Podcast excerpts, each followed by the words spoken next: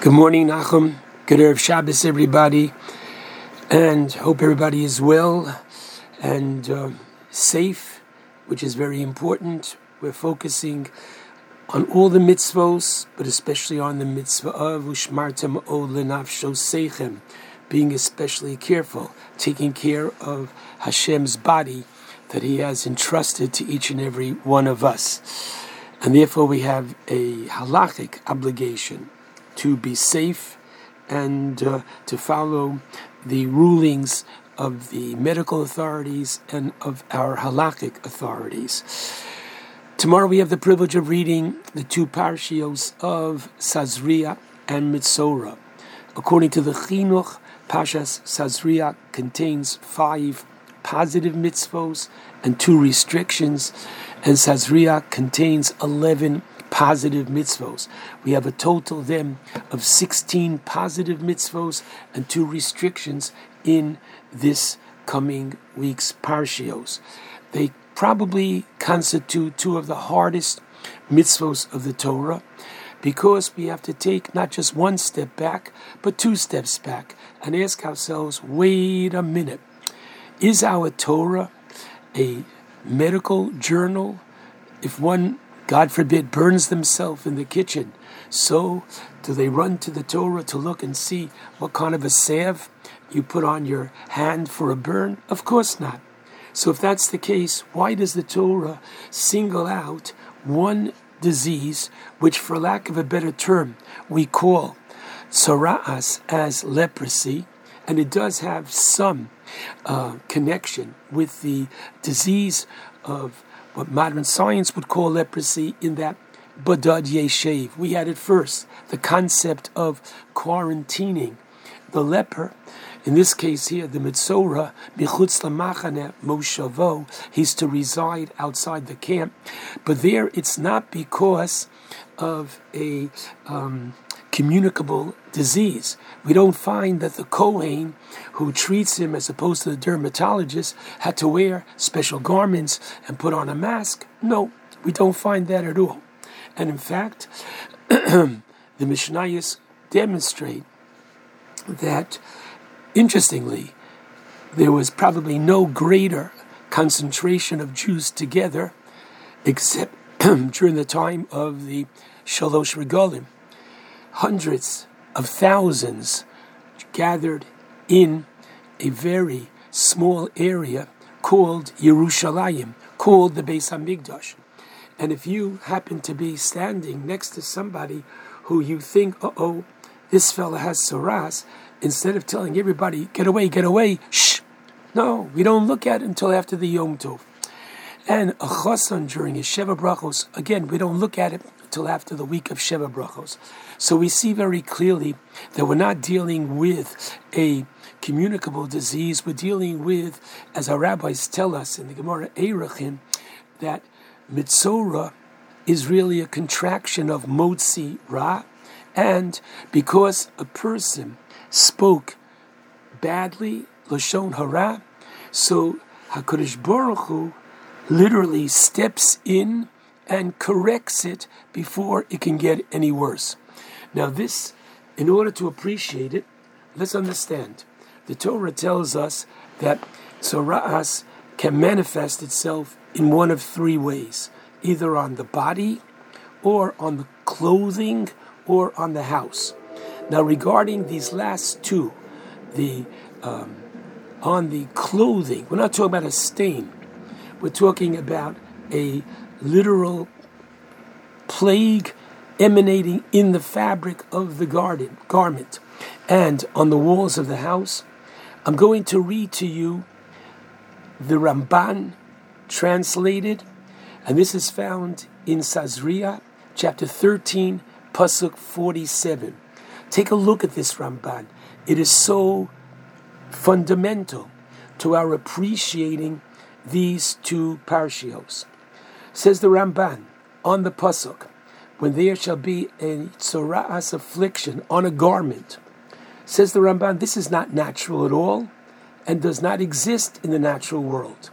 The same is true of houses afflictions. Rather, the Jewish people perfect their ways before Hashem, when we are living in Eretz Yisrael, says the Ramban, the Spirit of the Lord rests upon them constantly to keep their bodies, clothing, and houses looking good. However, when one of them sins, an ugliness, or what we call a disease, arises on his body, clothing, or house, to show that Hashem has left him.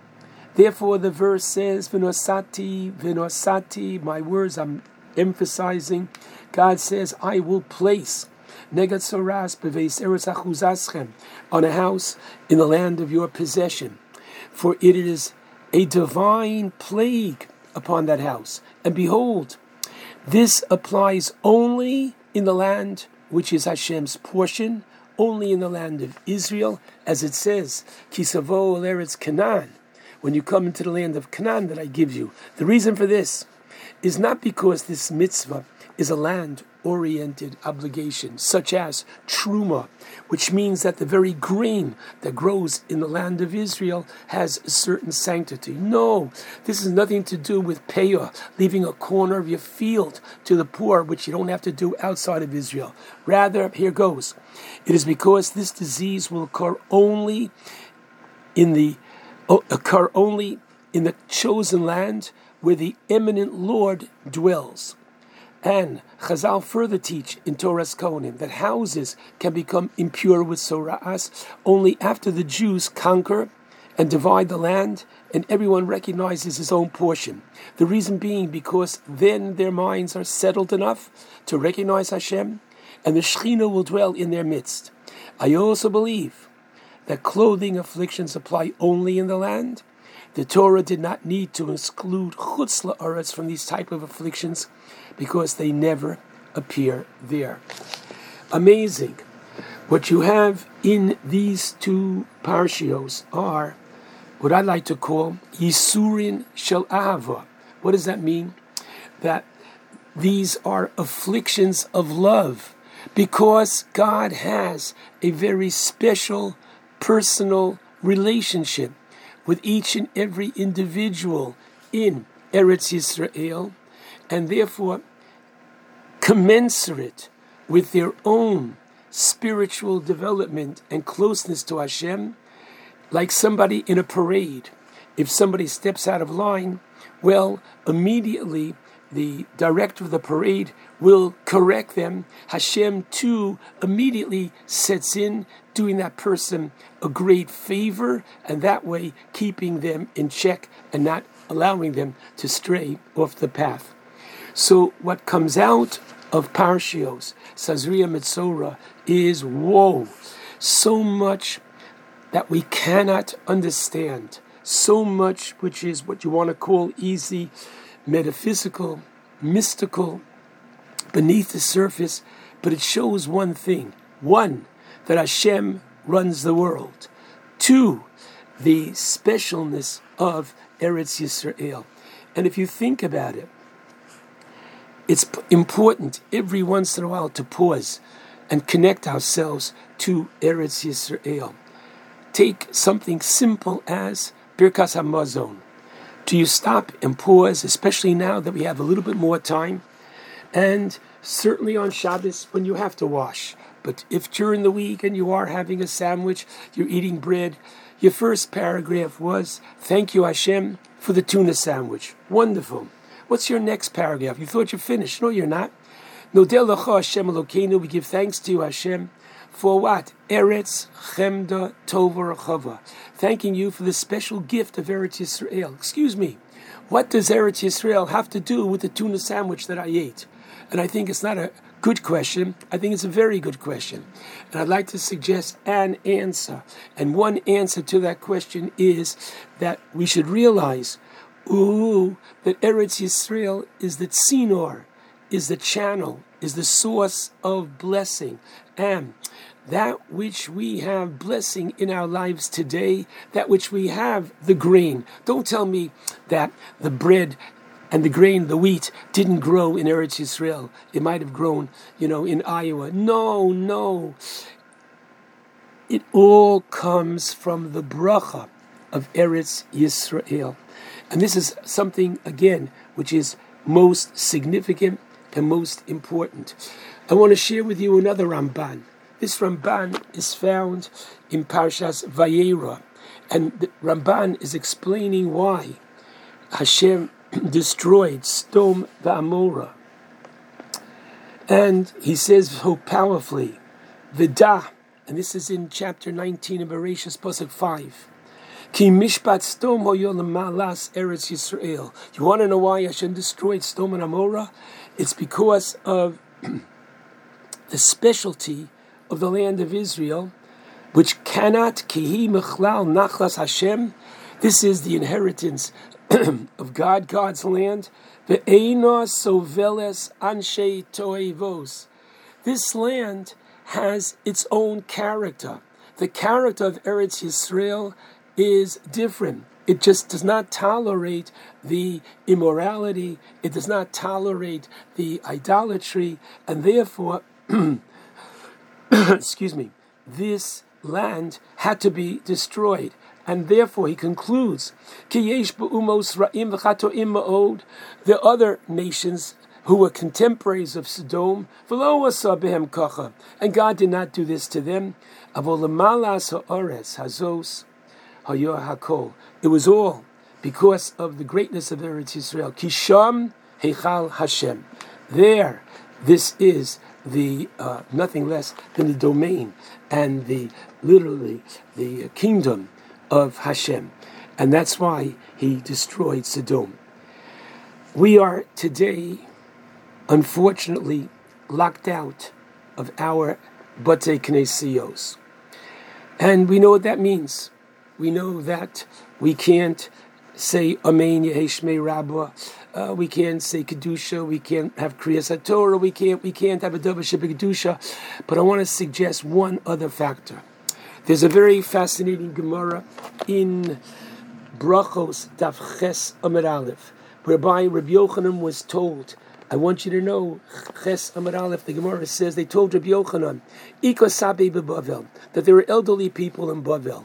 So he, oh yeah, yeah, how could that be? After all, the Pasuk says, Laman Yibru Yemechem, as we say at the end of the second paragraph of the Shema every day, Al Ho come on, on the land, right? On the land, referring to the land of Israel.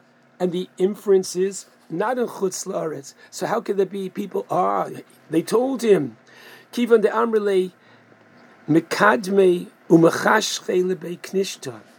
They told Rabbi Yochanan that there are people that get up early to go to shul and people that stay late.